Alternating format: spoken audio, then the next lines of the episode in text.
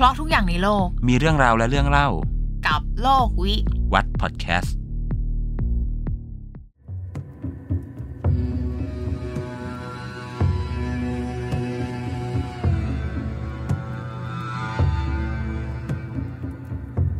แขนขวาสักทรงองค์นารายณ์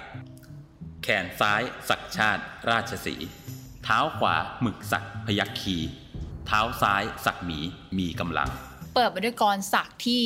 เป็นแบบคนนิยมหยิบเอามาเป็นมุกตลกอะไรเงี้ยแน่นอนว่า EP เนี้ยเราจะพูดถึงเรื่องการสัก ซึ่งปัจจุบันอะเราว่าคนสักอะสักกันเยอะมาก มีทั้งสักที่เป็นแบบสักสายพุทธคุณ สักแบบเป็นศิลปะ เป็นอาร์ต เป็นตัวเลข เป็นโค้ดคำคมต่างๆอะไรอย่างเงี้ย ที่สงสัยมนุษย์เนี่ยเริ่มสักตั้งแต่เมื่อไหร่ การสักให้คำจำกัดความก่อนแล้วกัน คือการใช้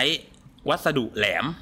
จุ่มหมึก แล้วแทงลงไปเพื่อให้หมึกเนี่ยแทรกซึมอยู่ใต้ผิวหนัง อันนี้คือนิยามง่ายๆของการสัก การสักเนี่ยก็จะมีหลายรูปแบบมาตั้งแต่โบราณ ถ้าเราไปดูตามหลักฐานประวัติศาสตร์นะ เรามีหลักฐานเก่าสุดว่าคนไทยรู้จักการสัก ในสมัยสมเด็จพระบรมไตรโลกนาถ ตอนนั้นเป็นยุคกรุงศรีอยุธยา ก็คือตอนนั้นเนี่ยเขาต้องการขึ้นทะเบียนสังกัดไพร่ พอจะขึ้นทะเบียนสังกัดไพร่เนี่ยต้องทำอะไร อ๋อที่เป็นการสักแบบ ปั๊มตาตรงแขนสักข้อมืออ่าอ่าคือการสักข้อมือไพร่อันนั้นคือหลักฐานเก่าแก่มากๆว่า เรามีการสักเกิดขึ้น แต่ส่วนการสักยันต์เนี่ยมันก็ไม่มีหลักฐานที่เขียนไว้ชัดเจนแน่นอนเท่าไหร่ จนกระทั่งสมัยรัชกาลที่สองมีการแต่งวรรณคดีเรื่องหนึ่งก็คือเรื่องขุนช้างขุนแผน มันจะมีตอนหนึ่งก็คือขุนแผนต้องไปรบที่เมืองเชียงใหม่ แล้วก็ไปเจอแม่ทัพเชียงใหม่คนหนึ่งชื่อว่า แสนตรีเพชรกล้า ในกรอนเนี่ย อธิบายไว้ว่าแสนตีเพชรกล้าเนี่ยแขนขวาสักรงเป็นองค์นาราย แขนซ้ายสักชาติเป็นราชสี เท้าขวาหมึกสักพยัคคี เท้าซ้ายสักหมีมีกำลัง กลางพระอุระสักพระโมคคราพักขวันปิดตาณเบื้องหลัง สองสีข้างรงอักขระณจังงัง หน้าผากฝังพลอยนินเม็ดจินดา อ๋อไอที่คนเอาไปเล่นเป็นมุกกันแขนขมันวามีสักเรื่องทจริงนารายณ์มันมีสตอรี่ ใช่มีสตอรี่ว่ามาจากเรื่องขุนช้างขุนแผน แล้วก็เป็นหลักฐานชิ้นแรกว่ามีการสักยันต์ใช่ นั่นก็คือหลักฐานชิ้นแรก ๆ เลยว่ามีการสักยันต์ซึ่งสักกันมาตั้งแต่โบราณโบราณแล้ว ก็เป็นการสักเนี่ย สักไปเพื่ออะไร เพราะว่าคนสมัยก่อนเกิดอะไรขึ้นบ่อยๆ บ้านเมืองเราๆสงคราม เกิดสงคราม เดี๋ยวก็ลบกับบ้านเมืองนั้น เดี๋ยวก็ลบกับบ้านเมืองนี้ เพราะฉะนั้นเนี่ย คนโบราณไม่รู้จักพระเครื่อง พระเครื่องเนี่ยเป็นของที่มีเมื่อเมื่อประมาณร้อยสองร้อยปีที่แล้ว คนโบราณจะรู้จักอะไร จะรู้จักตะกุดพยันพระประเจียดอะไรประหลัดขิกอะไรก็ตามเถอะหลุดได้นะ เดินทางไกลก็หลุดง่ายแล้วยิ่งลบยิ่งตะลุมบอลกันยิ่งหลุดง่ายใหญ่ เพราะฉะนั้นการที่เราสักยันต์ลงไปในเนื้อหนังเนี่ยอาจจะการันตีมากกว่าว่า เหนียว ติดตัวเข้มขลัง รอยสักลายแรกอะไรเงี้ยจวเป็นสิทธิ์วัดบางพระใช่ปะ อันนี้จะเล่าให้ฟังว่านางอะแอบพ่อกับแม่ไปสัก คือนางก็บอกว่าเจ๊สักข้างหลังอะพ่อกับแม่ไม่เห็นหรอกยังไงอะเสื้อมันก็ปิดสรุปวันจันทร์เปิดมาทำงานโอ้โหลายขึ้นมาขึ้นมานี่กับครึ่งยอด ใช่ที่จริงเขาไม่เห็นเองหรอกเล่าให้อาฟังอานึกว่าพ่อรู้แล้วเลยไปบอกพ่อโป๊ะแตกโปะแต่แต่ก็ไม่ได้ว่าอะไรเพราะโตๆแล้วแล้วก็เออนั่นแหละรู้ว่าเราเข้าวัดเข้าวา ก็อยากรู้อยากเห็น แล้วก็ลองทำตามดู ก็เป็นเรื่องดีกับตัวเอง แล้วของเจ๊ล่ะเป็นยังไงบ้างก็เป็นแนวแฟชั่นอะไรเงี้ย ก็ไปสักมาเล็กน้อยอะไรเงี้ย ก็แอบไปสักเหมือนกันแหละ ก็อย่างที่เราบอกไปว่ามันมีทั้งการสักที่เป็นศิลปะ แล้วก็สักทางด้านพุทธคุณ อย่างจอวอเองเนี่ย เป็นลูกศิษย์วัดบางพระเป็นสายพุทธคุณ แชร์ฟังเลยอ่าเล่าประสบการณ์ส่วนตัว ว่าตอนนั้นเนี่ยไปวัดบ่อยเข้าวัด แต่ไม่ยังไม่ได้ไปวัดบางพระนครปฐมนะ ยังไปวัดในกรุงเทพเนี่ยแล้วก็รู้สึกศรัทธา อยากจะลองสักยันต์ดู เราก็ตั้งจิตว่าถ้าจะสักเนี่ยต้องเป็นวัดบางพระนครปฐมเท่านั้นเพราะผมเนี่ยได้ยินชื่อเสียงวัดบางพระมาตั้งแต่อย่างเด็กทำไมต้องวัดบางพระๆวัดบางพระนครปฐมเนี่ยเป็นวัดที่มีชื่อเสียงเรื่องการสักยันต์มายาวนานเป็นร้อยร้อยๆปีแล้ว พูดทางประวัติศาสตร์นิดนึงแล้วกัน วัดบางพระนครปฐมเนี่ยอยู่ที่อำเภอนครชัยศรี ซึ่งตรงนั้นเนี่ยมันเป็นบ้านเมืองในลุ่มแม่น้ำนครชัยศรี แล้วก็มีเมืองนครชัยศรีโบราณมาก่อนอ่า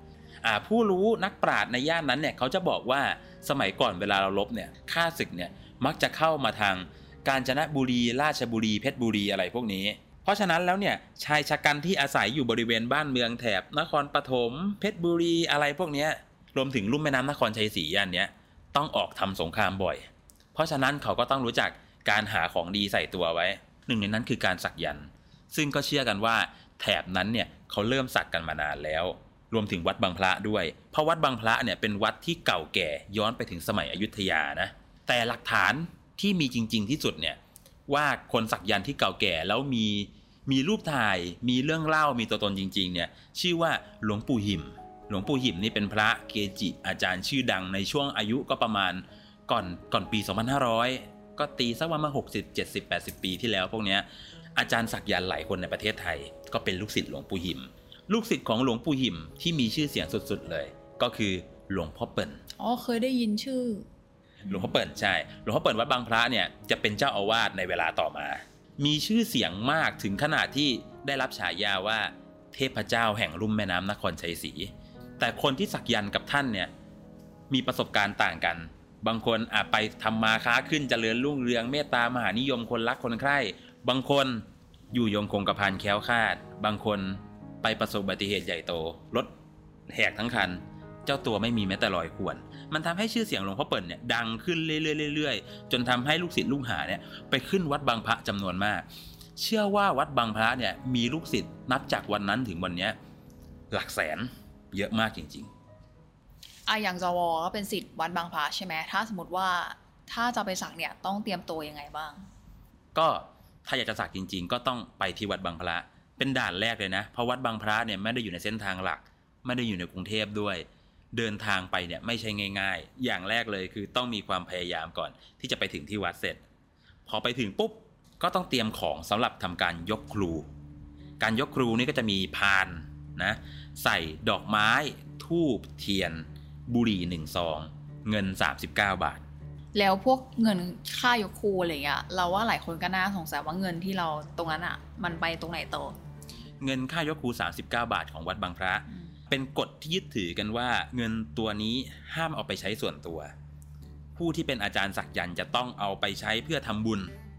ทำสาธารณประโยชน์เท่านั้น ถ้าเอาไปใช้ส่วนตัวเนี่ยครูบาอาจารย์จะลงโทษให้เกิดความวิบัติได้ เป็นความเชื่อ กลับมาที่ขั้นตอนการสักของเรา พอยกพานครูเสร็จแล้ว ที่มีดอกไม้ทูบเทียน มีบุหรี่มีเงิน 39 บาทเนี่ยอาจารย์จะรับเราเป็นศิษย์โดยการสักยันต์ให้ ก็คือการประสิทธิ์ประสาทวิชาโดยการสักยันต์แต่ที่วัดบางพระเนี่ยมีประเพณีสืบมานะว่า ไม่ใช่ว่าใครไปถึงปุ๊บจะบอกอาจารย์ว่า ผมอยากได้ยันนั้นสักตรงนี้ ผมอยากได้ยันนี้สักตรงนั้น โบราณถือว่าเป็นการสู่รู้เกินครู ยกพานเสร็จแล้วกราบหันหลังอย่างเดียว อาจารย์จะมองจะพิจารณาว่าคนคนนี้เหมาะสมกับอะไร ก็จะสักยันต์ให้ตามความเหมาะสม แล้วที่จวไปเนี่ยรายแรกที่ได้คืออะไรลายแรกที่ได้ของผมคือ 9 ยอด 9 ยอดเนี่ยเป็นยันที่เรียกว่าเป็นยันครูของวัดบางพระ ยันครูเนี่ยหมายถึงเป็นยันเอก เป็นยันแรก ๆ ที่ต้องได้ ยัน 9 ยอดเนี่ยถอดมาจากบทอิติปิโส ซึ่งหมายถึงพุทธคุณทั้ง 9 ประการ แล้วก็เรียงเป็นยอดแหลม 9 ยอดเอเป็นยันที่เชื่อว่าพุทธคุณเนี่ยครอบจักรวาล จะเมตตามหานิยมก็ได้ แค้วคาดคงกระพันก็ได้ จะเป็นเรื่องโชคลาภก็ได้ ด้วยความที่เป็นยันครูเป็นยันสูงสุดเนี่ยจะสักไว้บริเวณไทยทอย ต่อให้คนคนนั้นจะไปสักยันอะไรเพิ่มอีกมากมายก็ตามเถอะจะไม่มียันอะไรอยู่สูงเกินกว่า9ยอดไปได้ ก็จะสักบริเวณไทยทอย ซึ่งนั่นคือยันครู ยันครูตัวที่สองเรียกว่า ยันงบน้ำอ้อย ยันงบน้ำอ้อยเนี่ยเป็นลักษณะวงกลม ขีดเป็นตารางตาราง แล้วก็เขียนอักขระกับเลขไว้ข้างใน อันนี้จะสักที่ปีกไหล่สองข้าง จะมีพุทธคุณไปในทางหนังเหนียวแค้วคาดคงกระพันเป็นหลัก แล้วก็ยันครูตัวสุดท้ายเรียกว่า ยัน 8 ทิศ รือยันอิติปิโส8ทิศ อันนี้ลักษณะจะเป็นวงกลม แล้วก็มีรัศมีออกไป8ทาง จะสักบริเวณกลางหลัง อันนี้เด่นด้านป้องกันภัย สมัยก่อนเนี่ยพระธุดงค์หรือนักเดินทางเนี่ยเดินทางไกลกลางคืนใช่ไหมถ้าต้องค้างแรมกลางป่าหรือกลางที่เปลี่ยวๆเนี่ยเขาจะเขียนยันอิติปิโส8ทิศเนี่ยไว้กับพื้นเพื่อให้คอยป้องกันภัยตอนกลางคืน แล้วยันที่เราจะได้ยินบ่อยๆอะคือเสือเพ่นกับสาริกาที่วัดบางพระมีไหม อันนี้มีทั้งคู่เลยเดี๋ยวเล่าสาริกาก่อน ยันสาริกาเนี่ยผมก็ได้มาเหมือนกัน สาริกาที่วัดบางพระเนี่ยมักจะสักเป็นสิ่งที่เรียกว่า ยันสาริกาคู่ก็คือเป็นรูปนกสาริกาสองตัวหันหน้าเข้าหากัน สาริกาเนี่ยจะเด่นเรื่องเจรจาค้าคล่องอเมตตามหานิยม อะไรแบบนี้อยู่แล้ว เรียกว่าสาริกาลิ้นทอง ส่วนอีกอันหนึ่งที่ถามว่าเสือเพ่นเสือเพ่นเนี่ยจะเป็นลักษณะเสือตัวขนาดใหญ่ ๆ จะสักบริเวณหน้าอก วัดบางพระเด่นมากเรื่องเสือเพ่นเพราะว่าเท้าจะใหญ่กว่าเพื่อน เท้าจะเป็นเท้าใหญ่ๆเรียกว่าเสือตีนโตของวัดบางพระนะแล้วยันเสือเพ่นอะได้ข่าวว่ามีที่มาจากหลวงพ่อเปิ่นเหมือนกัน ยันเสือเพ่นเนี่ยมีที่มาจากประวัติของหลวงพ่อเปิ่นโดยตรง ก็คือตอนที่ท่านยังหนุ่มเนี่ยท่านออกทุดงค์ไปทั่วเลย แล้วมีอยู่คืนหนึ่งตอนที่ท่านกำลังปักกฎตอนกำลังเจริญภาวนาอยู่เนี่ยท่านบอกว่ามีเสือมาเดินป้วนเปี้ยน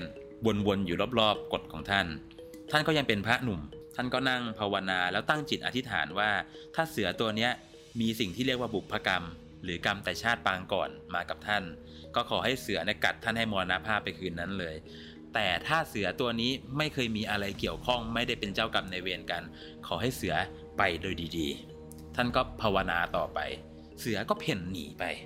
เลยเป็นที่มาของคำว่าเสือเพ่นเป็นยันที่เด่นในด้านแค้วคาดคงกระพันหมาอำนาจวาสนามาก ถึงขนาดที่ว่าเรียกว่ามันคือจุดสูงสุดของลูกศิษย์วัดบางพระ ไม่ใช่ว่าจะให้ง่าย ๆ นะ บางคนสักจนเต็มตัว พระอาจารย์ก็ไม่เคยสักเสือให้สักตัวเดียว ท่านต้องดูคนว่าใจร้อนหรือเปล่า มุทะลุโลภมากหรือเปล่า ไม่งั้นก็ไม่ควรให้ยันหนีไป ก็คือคนที่จะได้ก็คือต้องพิสูจน์ตัวเองหน่อย ไปวัดไปช่วยเหลือกวาดลานวัดล้างบาตรบีบนวดพระอาจารย์จนท่านเห็นว่าตั้งใจจริงศรัทธาจริงถึงจะยอมสักเสือเพ่นให้ แล้วอย่างเงี้ยสมมติว่าคนที่สักไปแล้วอะไรเงี้ยคือในการสักอะมันจะมีข้อห้ามอยู่แล้วแหละ ไม่ว่าจะเป็นการถือศีลห้านู่นนี่นั่นอะไรเงี้ยสำหรับคนที่ทำผิดข้อห้ามอะมันจะมีผลกระทบอะไรกับตัวเขาปะขอเล่าเรื่องข้อห้ามก่อนแล้วกันว่าข้อห้ามเนี่ยมันคือข้อบังคับในการควบคุมคนที่มีวิชาอาคมจากการสักยันต์ไปแล้ว ข้อห้ามหลักๆเนี่ยก็คืออย่างที่เจ๊ว่าเมื่อกี้หนึ่งต้องถือศีลห้าอ่าสองห้ามด่าว่าบิดามารดา สามห้ามลอดราวตากผ้าอะไรบ้างซึ่งอันนี้ไม่เคร่ง จะเคร่งอยู่แค่เรื่องหลักๆ แต่เจรู้ไหมว่ามีข้อหนึ่งที่สำคัญสุดๆเลย ห้ามผิดเด็ดขาดคือ ข้อนั้นก็คือห้ามผิดลูกผิดเมียคนอื่น เพราะอย่างที่บอกว่าข้ออื่นๆเนี่ยชีวิตคนเราเนี่ยมันอาจจะเผลออาจจะพลั้งผิดได้ แต่การไปผิดลูกผิดเมียคนอื่นเนี่ยมันไม่ใช่การเผลอมันคือการตั้งใจมันคือการตั้งใจใช่ มันหมายถึงอะไรอะครูบาอาจารย์จะบอกว่า ควบคุมกิเลสตัวเองไม่ได้ ควบคุมตัณหาตัวเองไม่ได้ ไปผิดลูกผิดเมียคนอื่น ข้อเนี้ยถ้าเราผิดเมื่อไหร่นะ การที่เราสักมาทั้งหมดถือว่าเป็นโมฆะไม่มีการคุ้มครองกันอีก เรียกว่าไปขอให้พระอาจารย์ สักให้ใหม่เป่าให้ใหม่ก็ไม่ทำให้แล้ว ถือว่าเป็นอันสิ้นสุดกัน เป็นทุกปีที่เราจะเห็นภาพงานไหว้ครู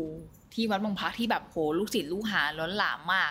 มันจะต้องมีคำถามเนี้ยเกิดขึ้นทุกปีว่าคนที่ของขึ้นเนี่ย ของขึ้นจริงไหม อุปทานหมู่หรือเปล่า เล่าก่อนว่า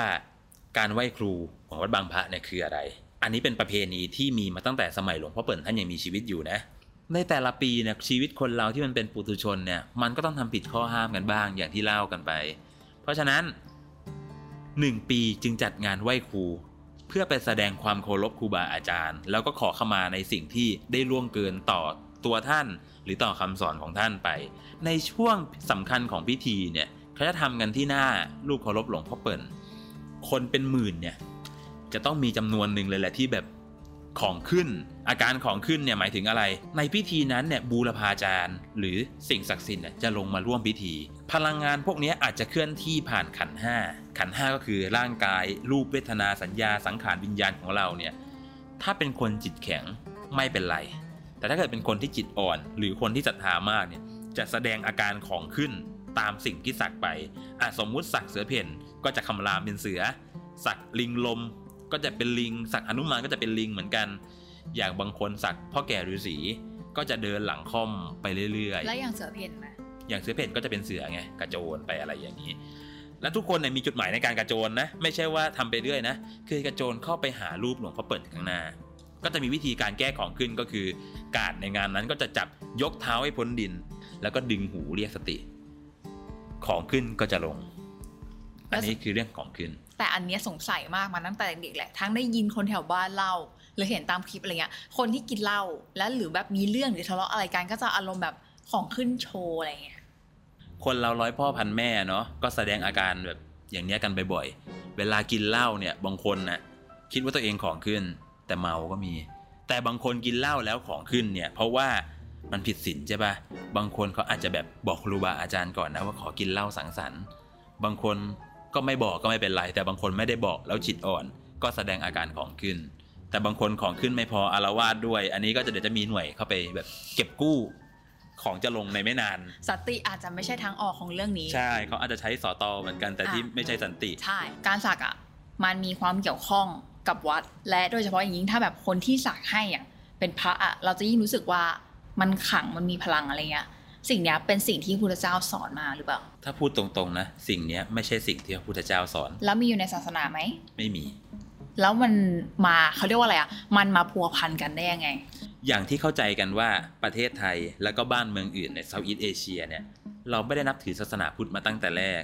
เรานับถือศาสนาผี แล้วก็มาผสมผสานกับพุทธกับพราหมณ์ ความเชื่อทั้ง 3 ศาสนาเนี่ยต้องอยู่กันให้ได้ รวมถึงความเชื่อท้องถิ่นด้วย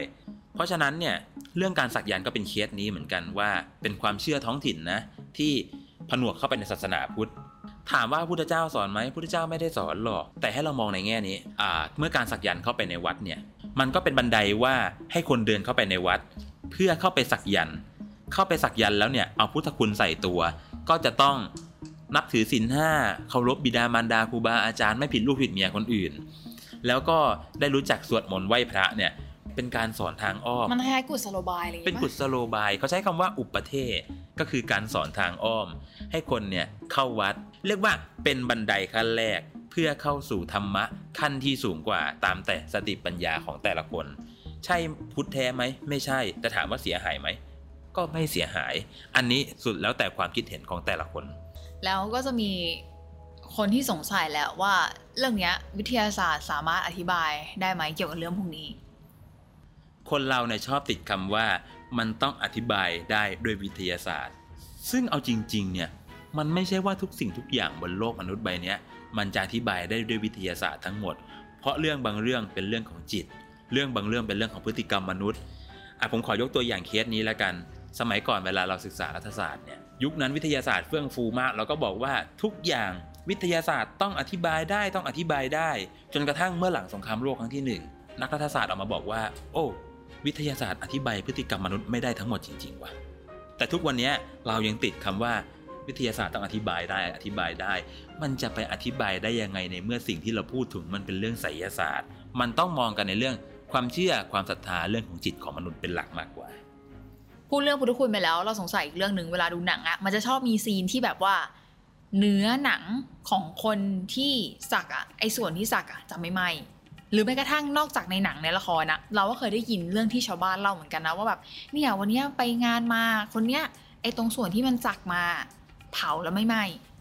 อธิบายตามหลักความเชื่อก่อนก็คือหนังตรงนั้นน่ะศักดิ์สิทธิ์เพราะว่า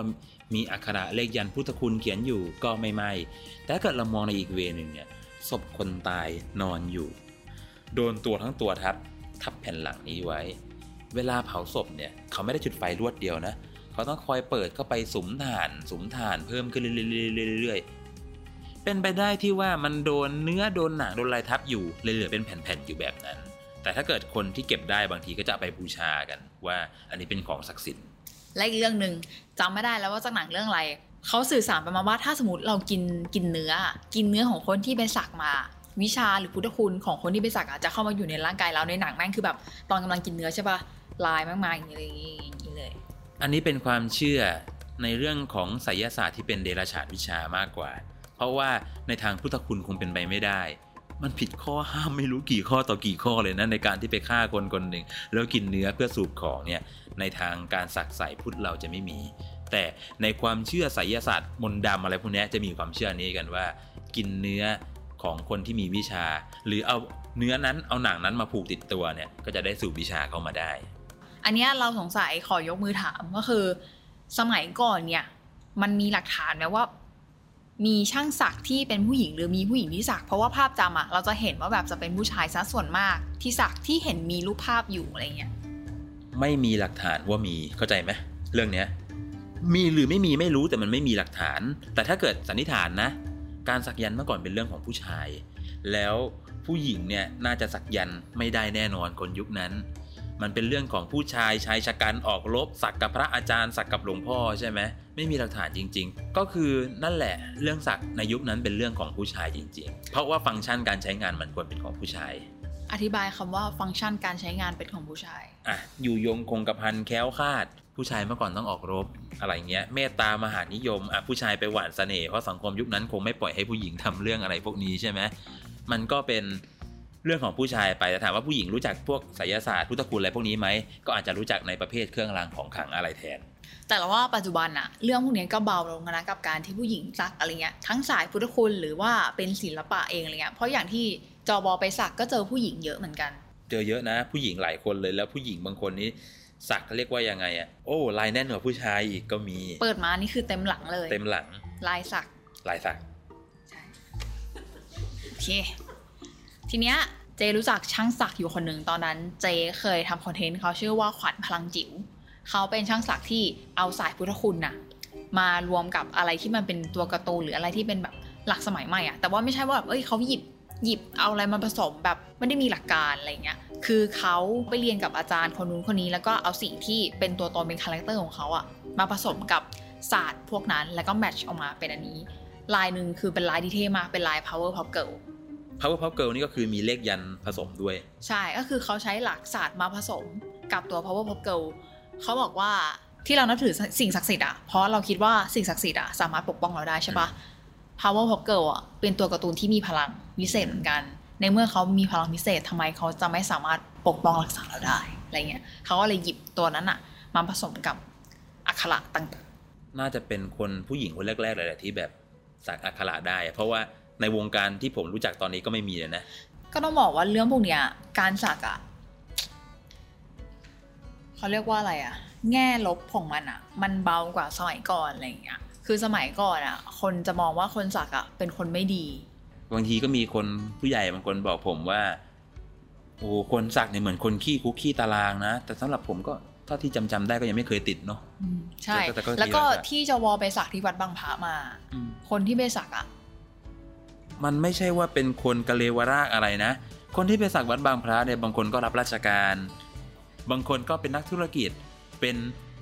ผู้ดีมีชาติตระกูลเลยนะ แบบแต่งตัวมาเรียบร้อยเหมือนคุณท่าน พอถอดเสื้อออกปุ๊บโอ้โห เสือตัวเบลเลอร์เลยเต็มหลังอะไรอย่างเงี้ยใช่เพราะว่าเรารู้สึกว่ารอยสักอะมันไม่ได้เป็นเครื่องตัดสินว่าคนนั้นจะเป็นคนดีหรือไม่ดีอะยิ่งในยุคปัจจุบันเนี่ยมันเป็นยุคที่เราต้องอยู่ร่วมกับคนที่แตกต่างหลากหลายเยอะมาก เพราะฉะนั้นเนี่ยจะเป็นการสักศิลปะ เพราะความชอบ จะเป็นการสักยันพุทธคุณ เพราะ